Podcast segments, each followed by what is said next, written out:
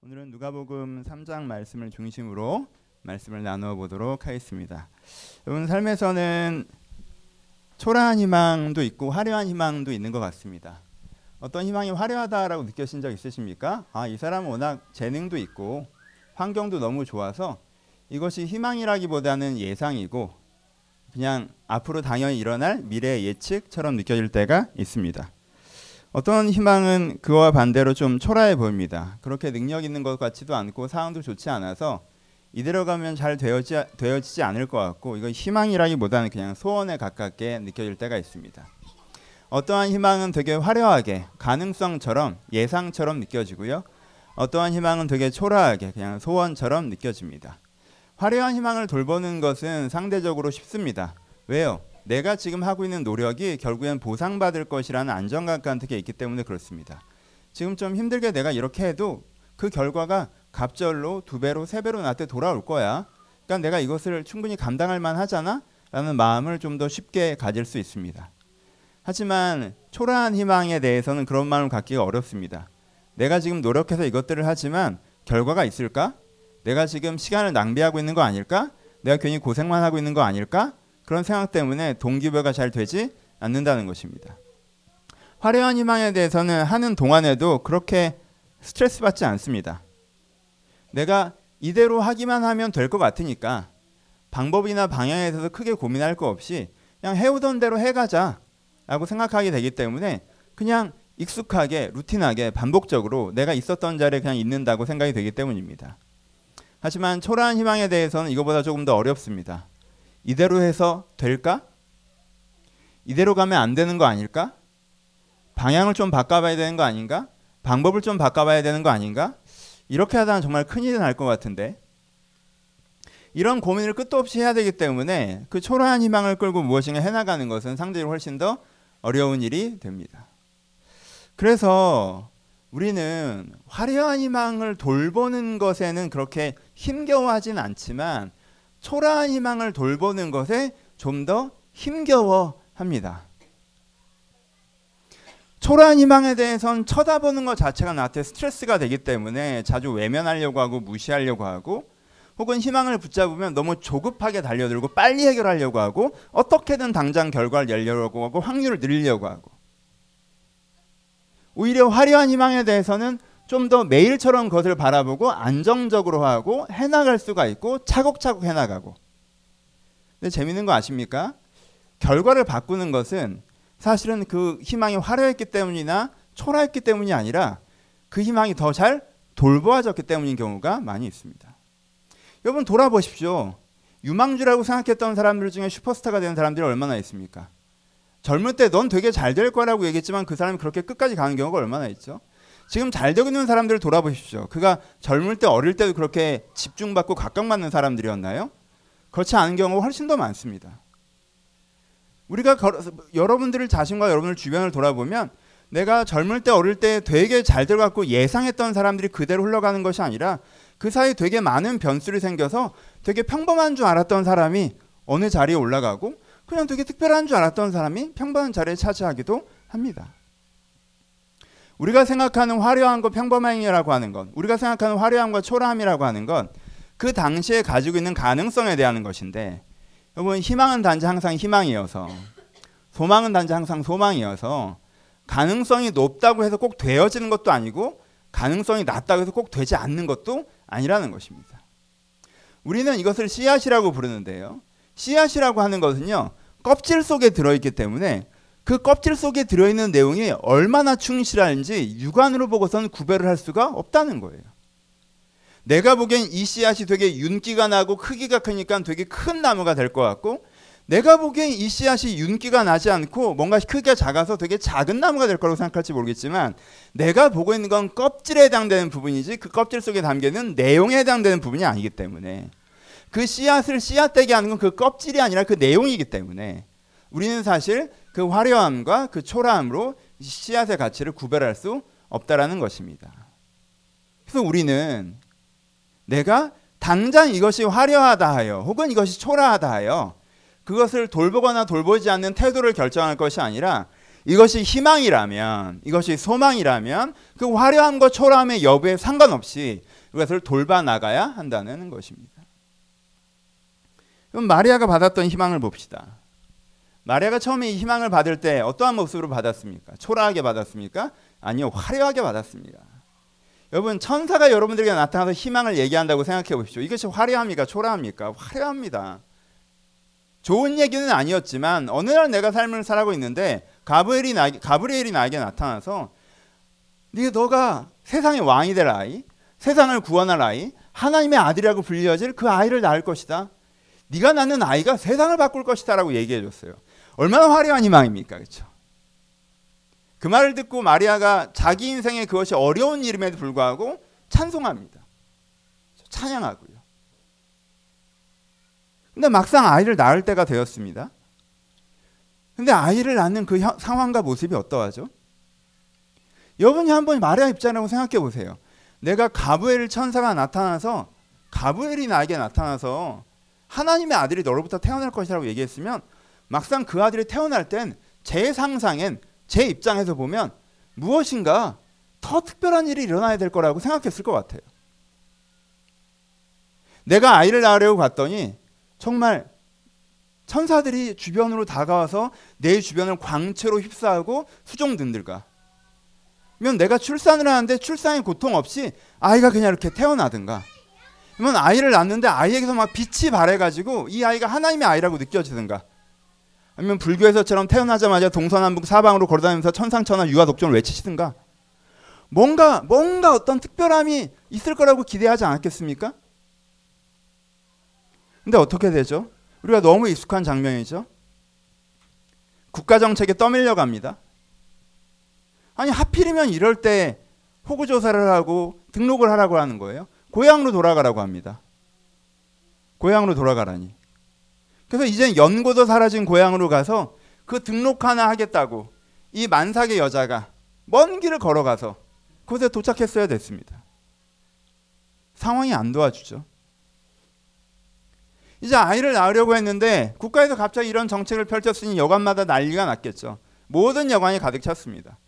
근데 정말 모든 여관이 가득 찼을까요? 저는 꼭 그럴 것 같지는 않은데요. 아주 좋은 방은 항상 남아 있지 않습니까? 근데 그런 방을 들어갈 만큼의 돈은 없는 것이죠. 그만큼의 여유는 없습니다. 경제적인 상황 또 지금 방이 없는 그런 상황 때문에 내가 이렇게 축사해서 짐승들이 사는 곳, 냄새 나는 곳, 더러운 곳. 거기서 아이를 출산해야 됩니다. 여러분 이 당연한 너무 화려하게 꾸며진 이 마국간을 생각하지 마시고 축사를 한번 생각해 보십시오. 아이를 축사해서 낳는다는 것. 이 더러운 곳이 냄새나는 이 불결한 곳에서 짐승들이 태어나는 곳에서 알려고 있습니다. 여러분 그 사이에 마리아에게는 나에게는 왜 이렇게 이게 정말 하나님의 아이라면 나에게 왜 이렇게 사소한 기적도 일어나지 않는 걸까라는 생각이 들지 않았을까요? 이 아이가 정말 하나님의 아이라면 이 인구조사가 몇 달만 미뤄지게 하실 수는 없었나? 꼭 이때여야 하나? 운도 없게? 이 아이가 정말 하나님의 아이라면 하나님이 대단한 기적이 아니라 여관방 하나를 우연하게 얻는 기적을 못 베푸시나? 한 사람의 마음만 움직이셔서 나에게 호의를 베풀 수 있도록 방 하나를 얻는 그 기적을 못 베푸시나? 여기까지 이 공간에서 아이를 낳게 되기까지 사소한 기적조차 일어나지 않는 평범한 도움조차 받지 않는 그래서 막상 이 아이가 세상을 구원할 아이 하나님께서 이 아이가 태어나는 장면에 집중하고 계시고 천사들이 이 장면에 지금 축제를 부르고 있고 이 아이를 통해서 인류가 구원받을 거라고 하는 메시지는요. 이 마리아에게 너무나 초라하게 들렸을 것입니다. 목자들은 어떤가요? 들에서 일을 하고 있었습니다. 화려한 증거를 봤죠. 천사만 나타나서 하늘의 영광, 땅은 평화. 와 메시아가 태어나셨다. 그리고 달려갑니다. 막 달려가요. 여러분 목자들이 달려가서 뭘 상상했을까요? 거기에 아마 아주 특별한 아이가 누워 있는 걸 상상했을 거예요. 그 주변에 그 아이의 의미에 대해서 다 알고 있는 몇몇 신실한 사람들이 하나님께 영광을 돌리고 있는 장면을 상상할지도 모르겠어요. 근데 막상 달려가서 내가 본 것을 얘기했더니 마리아를 제외하고는 이상한 눈으로 쳐다봅니다. 뭐야 갑자기 무슨 얘기야? 마리아를 제외하고는 그 요셉의 그 마리아를 제외하고는 그 목자들의 갑작스러운 방문에 사람들이 약간 뜨아한 반응을 보입니다. 목자 입장에는 어땠을까요? 좀 민망했겠죠. 자기는 천사의 음성을 듣고 달려왔는데 같이 천사의 음성을 들은 사람들과 함께 이야기를 나눌 줄 알았더니 아무 얘기도 못 들은 가족과 친지들이 거기서 그냥 되게 자기를 이상한 표정으로 쳐다보고 있습니다. 여러분 이, 이 예수 그리스도가 이 땅에 오셔서 인류를 구원하신다라고 하는 이 장면 자체가 마리아에게도 이게 초라한 희망으로 다가왔고요. 이 목자들에게도 초라한 희망으로 시작했고요. 그리고 우리가 이미 알게 해도 세상을 바꾸신 이 장면은 이 마국간이라고 하는 초라한 공간, 한 아이가 한 평범한 아이가 태어난다는 초라한 시작으로부터 여기까지 흘러왔다라는 것입니다. 그러면 이것을 여러분들 꼭 기억하셔야 됩니다. 여러분 크리스마스에 여러 가지 백 가지 천 가지 의미가 있겠지만 그 중에 하나는 이 영광스러운 일이 얼마나 초라하게 시작되었는가 하는 것입니다. 하지만 우리는 그 결과를 알고 있습니다. 여러분 여러분들이 가진 희망은 무엇입니까? 마리아가 가졌던 희망은 어떤 희망이었어요? 이 아이가 세상을 구원할 메시아가 될 거라는 희망이었어요. 그렇죠? 마리아는 그 희망을 초라함과 화려함에 상관없이 믿었습니다. 그렇죠? 마리아는 흔들리지 않고 믿었어요. 아이가 너무 평범하게 느껴질 때도 상황이 도와주지 않는 것 같을 때에도 결국 이것 때문에 이틀을 가서 생활을 했어야 될 때도 여러분 예수는 30세까지 특별한 모습을 보이지 않으셨습니다. 그 당시에 30세는 엄청나게 많은 나이예요. 지금 40대 중반에 가까운 나이입니다. 내 아이가 인류를 구원할 메시아라고 내가 응답을 묻고 아이를 태어났는데 40대 중반이 되도록 이 아이가 특별한 행동을 하지 않는다는 것입니다. 그냥 아버지를 돕고 목수일을 하고 동네에서 살아갑니다. 애가 가끔 이상한 소리를 하는데 가끔 이상한 소리를 하는데 여러분 마리아의 희망이 굉장히 오랫동안 초라했다는 걸 여러분들이 기억하셔야 합니다. 그리고 마리아가 그 초라한 희망을 붙잡았다는 것을 기억하셔야 합니다. 하나님께 여러분에게 주신 희망은 무엇입니까? 우리가 공통으로 받고 있는 희망은 두 가지입니다. 하나는 구원의 희망입니다. 구원의 희망은 무엇이죠? 내가 변화되는 희망입니다. 내가 변화되는 희망이에요. 지금 환경이 만든 나의 모습, 내 육체가 만든 나의 모습, 내 DNA가 만든 내 기질과 성격, 내 성장까지 성장 과정이 만든 내 감정과 정서, 혹은 내 욕망과 태도, 내 가치관 이런 가짜 나의 모습을 깨뜨리고 진정한 나의 모습, 하나님이 창조하신 나의 모습, 원래의 나의 모습, 진리를 추구하고 사람을 사랑하고 의미 있는 삶을 살아가는데 보람을 느끼는 진짜 나의 모습이 깨어나는 것, 그 모습으로 살아가는 것이 구원입니다. 하나님은 이 소망을 우리 가운데 주셨습니다. 어떤 소망이에요? 내가 더 좋은 사람으로 변화되는 소망을 우리 가운데 주셨습니다. 우리가 받은 두 번째 소망은 무엇입니까? 삶의 소망입니다. 내가 그냥 내 생각대로 살아가는 것, 내 욕망대로 살아가는 거, 내 계획대로 살아가는 거, 그래서 삶이 때로는 허무하게 느껴지는 거, 무의미하게 느껴지는 거, 삶이 때로는 다른보다 좀 더 나은 것이, 뭔가 많이 갖고 있는 것이 뭔가 대단하다고 느껴지는 거, 그런 삶이 아니라 하나님께 주신 소명, 하나님께 주신 기회, 하나님께 베푸시는 은혜를 통해서 내가 의미 있는 삶을 살아가는 것. 이 삶이 우리 가운데 받은 삶의 소망입니다. 하나님께서는 마리아에게와 마찬가지로 우리 가운데 두 가지 소망을 주십니다. 하나는 네가 더 새로운 사람이 되어지는 소망이며 네가 더 새로운 삶을 살아가는 소망입니다.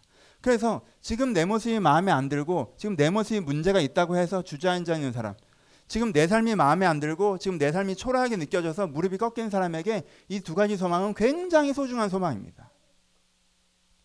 근데 이 소망은 자주 우리 가운데 초라하게 느껴집니다. 왜요? 오래도록 변하지 않는 내 모습을 보면서 이 소망이 되게 초라하게 느껴집니다. 난 그냥 이런 사람인 것 같고 그리고 꼭 변하고 싶지도 않습니다. 그냥 이렇게 살고 싶어요. 그냥. 더 좋은 사람이 되고 싶은 마음도 없고 더 좋은 사람이 원래 나라는 생각도 들지 않습니다. 오랫동안 내 삶이 지지부진함을 겪어온 사람. 정말 마리아가 여관방 하나 구해지지 않는 걸 보면서 정말 하나님이 날 도와주긴 하는 거야? 라는 생각이 들 때처럼 이런 작은 기적조차 없는데 이 아이가 하나님이 주신 아이라고?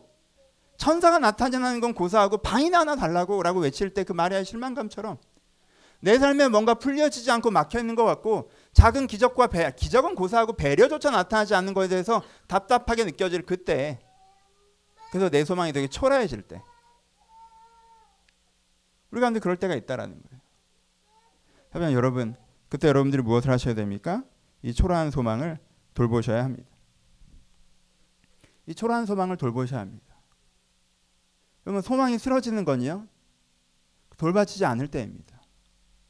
여러분들이 그 소망이 초라하다는 이유로 돌보지 않을 때부터 소망이 쓰러지는 것이지 그 소망이 초라하기 때문에 쓰러지는 것이 아닙니다. 하나님께 여러분들 변화시킬 수 있습니다. 그것이 아니라면 우리는 성탄을 기뻐할 이유가 없습니다. 우리는 미리 기뻐하는 것입니다. 하나님께서 예수를 이 땅에 보내셨으니 이 착한 일을 시작하셨으니 우리를 구원한다고 하셨으니 이 일이 시작되었으니 이루어질 것이다. 내가 변화될 것이다. 내가 구원받을 것이다. 내가 더 나은 사람이 되어질 것이다. 하나님이 날 그렇게 하실 것이다. 한 소망입니다. 내 삶이 그러할 것이다. 이 지금의 내 모습이 나의 전부가 아니라 이 삶이 나의 전부가 아니라 하나님께서 나에게 소명 주시고 기회 주시고 은혜 주셔서 나의 나된 삶을 살아가게 하실 것이다. 내가 그 삶으로 걸어가고 있다. 내가 그 삶을 향한 여정 가운데 있다. 나는 그 소망을 바라보면서 그러면 내가 오늘 무엇을 할 것인지 어떻게 할 것인지 이 소망을 향해서 내가 어떻게 한 걸음을 내디딜 것인지 소망은 막연한 기대가 아닙니다. 그냥 그렇게 되는가 보지가 아니라 내가 그 소망에 성실해야 되는데 내가 그 소망을 돌봐야 하는데 그럼 내가 그 소망 가운데 내가 오늘 무엇을 할지 결정하고 움직이는 것. 그것이 성탄을 기뻐하는 우리의 진정한 의미가 될 것입니다. 말씀 마무리합시다. 그럼 우리는 일상적인 기적을 봅니다. 그렇죠? 여러분들 어떻게 느낄지 모르겠지만 생명이 태어나고 자라나는 것은 우리 가운데 항상 기적처럼 느껴집니다. 옆에서 그것을 지켜보는 저도 그렇습니다. 오늘 다섯 명의 아이들이 유아세를 받습니다. 나단이, 도원이, 은우, 명경이, 관훈이. 유아세를 받는 아이들이 매년 있다는 건 저희 큰 기쁨입니다. 없던 아이들이 태어나고 너무 당연하게 그렇게 그 자리에 있고 소은이가 우리, 오늘은 울면서 갖고 원래 소은이 오늘, 오늘 활동하는 날인데 울면서 갔지만 다음번에 여기 앉아 있을 거고요. 그 다음에 노래를 부를 것입니다. 그리고 그 다음 다음해가 되면 본사녀 같은 표정으로 서 있게 되겠죠. 기적이지 않습니까? 아이가 자라납니다. 이따가 오시면 초등부에 해당하는 아이들이 자그마한 발표회를 할 거예요. 뭐 본사님 태권도를 한다고 하고 아이 두 명이 나서 노래를 부를 겁니다. 여전히 긴장을 어떻게 하겠죠. 하지만 그것도 기적입니다. 여기서 조금 조금 했던 아이들이 좀 더 자라납니다. 이 아이가 어릴 때 보신 분들이 계십니까? 아이가 오늘 세례를 받습니다. 기독교의 기준에서는 16세가 15세가 성년이 되는 것입니다. 이제 아이가 세례를 받습니다. 자기 입으로 신앙을 고백합니다. 여러분 아이가 생명이 이렇게 자라나는 기적들이 벌어집니다. 옆에서 바라보는 사람은 그 기적이 진짜 그냥 이루어지는 것 같아요. 그렇죠? 어, 애가 이렇게 벌써 컸네. 아유 작년에는 어? 하윤이가 이렇게 돌아다니는데 올해는 앉아 있네. 어 작년에는 얘가 쭈삐쭈삐해서 율동 안 했었는데 올해는 율동 되게 열심히 하네. 애가 많이 컸네. 애가 그냥 자랐을까요? 부모가 돌봤습니다. 아이가 그렇게 되기까지. 아이가 자라기까지 부모가 돌보는 것입니다. 그렇죠? 부모가 그 아이를 돌봤습니다. 아이가 자라나는 것입니다. 그냥 나이가 되고 때가 되고 세례 받을까요? 아니요. 저희가 돌봤습니다. 복음을 가르쳤습니다. 위에서 기도했습니다. 그래서 꽤 진심으로 세례를 받는다고 고백하는 것입니다. 돌봤습니다. 여러분 육신이 자라날 때도 이와 같습니다. 영혼에도 마찬가지 일 벌어지지 않습니까? 여러분 제가 지난주에 감동적인 고백을 들었는데 기원자매님께서 어? 왜 하지 마? 째려봤어. 기원자매님께서 지난 예, 송구영 씨님 때 저한테 고백하셨거든요. 송구영 씨님 너무 은혜 받았다고 나무였으면 교회 와서 처음 은혜 받았다고 제 손을 꼭 잡고 얘기하고 가셨거든요. 교회 다닌 지 7년째인데 처음 은혜 받았다고 그래서. 내가 이걸 기뻐해야 되나 슬퍼해야 되나 내가 웃어야 되나 울어야 되나 큰 선물을 주고 가셨는데 지난주 순모임 나누시면서 올해 받은 말씀이 많다고 하시더라고요. 올해 받은 은혜가 많다고 올해 기억나는 말씀이 많다고. 그 전에 은혜가 아예 없었던 건 아니겠죠. 그렇죠? 좀 더 깊은 은혜를 받았다. 이 정도 은혜를 받은 건 처음이다. 뭐 그런 뜻이었을 거라고 좀 좋게 해석합니다. 그래 목회를 하죠 여러분 몇몇 분들에게 그런 일이 일어났습니다. 그렇지 않습니까? 교회를 떨어져 있다가 교회 돌아오신 분들 계시죠. 신앙이 없다가 신앙이 생겨난 분들 계시죠. 신앙이 어느 정도 머물러 있다가 신앙이 자라난 분들 계시죠. 그런 분들이 제 눈에 보입니다. 작년에 여러분들과 지금의 여러분들이 다릅니다. 작년의 고백과 지금의 여러분들의 고백이 달라요. 몇몇 분은 그러십니다. 어떤 분들은 똑같으시고. 여러분 그렇게 변화되신 분들에게 무엇이 있었죠? 여러분 돌봄이 있었습니다. 내가 조금 더 하나님께 찾아가고 하나님 앞에 나아가고 기도하고 귀를 기울이는 돌봄이 있었습니다. 그래서 그 소망이 그렇게 자라난 것입니다. 여러분 육적으로나 영적으로나 생명의 씨앗을 하나님께 우리 가운데 주셨을 때 그 씨앗은 어떻게 자라갑니까? 돌봄 가운데 자라납니다. 여러분 구원은 씨앗으로 옵니다. 여러분 소망은 씨앗으로 옵니다. 여러분 소망은 완제품으로 여러분들에게 배송되지 않습니다. 하나님께서는 소망의 씨앗을 여러분들에게 나누어 주십니다. 이 작은 겨자씨 하나를 여러분한테 주시면서 이걸 너희가 가꾸면 큰 나무가 돼서 새가 깃들 거라고 얘기하십니다. 하지만 이 씨앗이 심겨지지 않으면 돌짝밭과 같으면 내가 길가와 같으면 이 씨가 자라날 수 없을 것이라고 얘기합니다. 여러분 오늘 이 크리스마스 여러분들이 다시 한번 여러분들이 갖고 있는 소망을 돌아보셨으면 좋겠습니다. 어떤 소망을 갖고 계십니까? 여러분들 신앙의 소망이 어떠십니까? 여러분 때로 그것이 화려하게 출발했을 것입니다. 뭔가 예배드리고 수련회 가고 기도하고 은혜 받고 함께 찬양하고 할 때는 하나님이 나를 구원하셨다고 확신되고 내가 변화될 것 같고 하나님께 나를 사용하실 것 같고 내가 뭔가 대안적인 삶을 살아갈 것 같고 나를 위해서 하나님의 큰 뜻이 이루어질 것 같다가 막상 현장에 던져지니까 얼마나 초라합니까? 아무것도 할 수 없는 존재죠. 평균만도 못하다고 느낄 때가 있죠. 그때 여러분들 그 소망을 내려놓으시죠. 화려해 보일 때는 다 같이 모여서 노래 부르고 다 같이 모여서 함께 부르짖을 땐 뭔가 화려해 보이니까 믿다가 뭔가 내 직장에서 내 현실에서 내 생활에서 여관방조차 들어가지 못해 거절당하고 축사로 내몰리는 것 같은 게 내 현실인 것 같을 때 그 소망을 내려놓죠. 여러분 크리스마스의 고백을 기억하십시오. 그때 소망을 붙잡으십시오. 그때 그 소망을 붙잡으십시오. 하나님 뭔가 다시 화려한 걸 주시면 그때 다시 믿어보겠다? 여러분, 그 사람들은 예수가 십장에 못 박히실 때 다 떠났습니다. 그 사람들은 기독교가 박해를 받을 때 다 떠났습니다.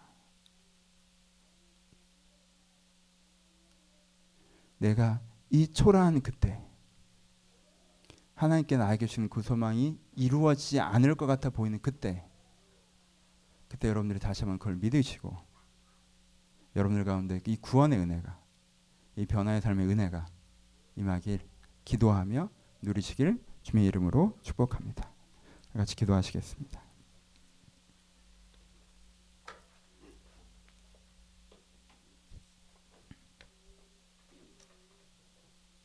여러분들의 마음의 중심의 색깔을 한번 들여다보셨으면 좋겠습니다. 거기에 희망이 있으십니까? 절망이 있으십니까?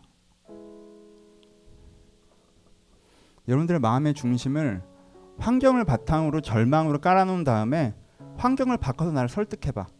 좋은 일이 생긴, 생기면 내가 이, 이 톤을 바꿀게. 그럼 그 태도는 아무것도 안 돼. 그 태도는 아무것도 안 돼. 그렇게 하는 게 아니에요. 기독교가 그렇게 하는 거 아니라는 거 여러분 숱하게 들으셨잖아요. 여러분의 환경으로 마음의 톤을 절망으로 잡고 안 된다고 생각을 하고 좋은 환경을 줘서 내 마음을 바꿔라? 언제 교회에서 그렇게 얘기했습니까? 언제 기독교가 그렇게 얘기했습니까? 기독교는 이렇게 얘기합니다. 크리스마스는 이렇게 얘기합니다. 인류는 여전히 똑같은데 아이 하나가 태어났다. 그러니까 세상이 바뀔 거라고 믿으라고 얘기해요. 인류는 여전히 똑같은데 하나님의 아이가 예수가 이 땅에 태어났다. 그러니까 그것을 희망을 가지라고 얘기해요. 하나님께 여러분한테 말씀하십니다. 내가 너를 바꾸고 내가 너를 구원하겠다고. 내가 너를 바꾸고 내가 너의 삶을 인도하겠다고. 하나님께 말씀하신 그 희망을 잡으십시오. 여러분들이 보기에 예상되는 게 가능성이 없어 보인다는 거에 흔들리지 마시고 나의 구원과 나의 삶에 대한 희망을 다시 한번 붙잡으셨으면 좋겠습니다. 하나님 내가 이 기쁨의 날 내 마음 중심에 있는 어두운 전망을 열어놓고 다시 한번 주님의 희망을 꿈기오니 나한테 그 은혜를 허락하여 달라고 우리 들만 생각 우리 한번 같이 기도하기를 소원합니다. 기도하겠습니다.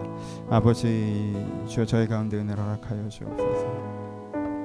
아버지 주여 저희 가운데 은혜를 허락하여 주옵소서. 하나님께 말씀한 희망을 저희가 보기를 소원합니다.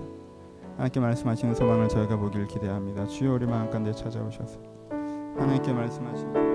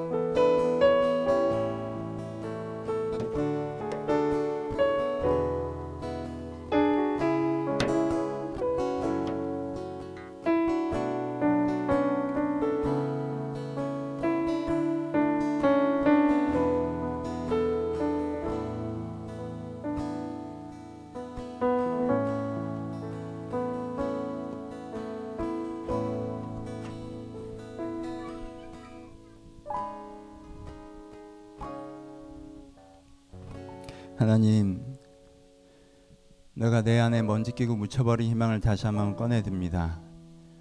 내가 상황이 좋지 않다 하여 내 능력이 없는 것 같다 하여 그저 마음 한 구석에 던져놓고 돌아보지 않았던 희망을 다시 한번 꺼내듭니다. 예수 그리스도라는 희망이 얼마나 초라한 모습으로 이 땅에 오시는 저희가 기억하며 내게 주신 희망을 다시 한번 꺼내듭니다. 그리고 내가 이 소망을 돌볼 때 하나님께 분명히 나를 사용하셔서 나와 함께 하셔서 나의 영혼을 구원하시며 내 삶을 인도하실 것을 신뢰합니다. 마리아가 받은 소망을 마리아가 지켰던 것처럼 성경 말씀을 통해서 내가 받은 소망을 내가 지키고자 합니다. 나에게 그 믿음을 허락하셔서 내가 이 믿음을 가지고 이 소망을 돌보아 나갈 때 이것이 내 영혼과 삶의 현실이라는 걸 내가 겸케 하여 주옵소서. 그런데 이런 구원의 역사가 일어나길 제가 믿게 하시고 겸케 하시고 나눌 수 있도록 이 교회 가운데 은혜를 더하시고 은혜를 더하여 주옵소서. 지금까지 우리가 일하시길 기대하며 살아신 예수님의 이름으로 기도합니다. 아멘. 그 멀리에서 빛나고만 계시는 것이 아니라 분명 이 땅에 오셨음을 제가 믿게 하여 주옵소서.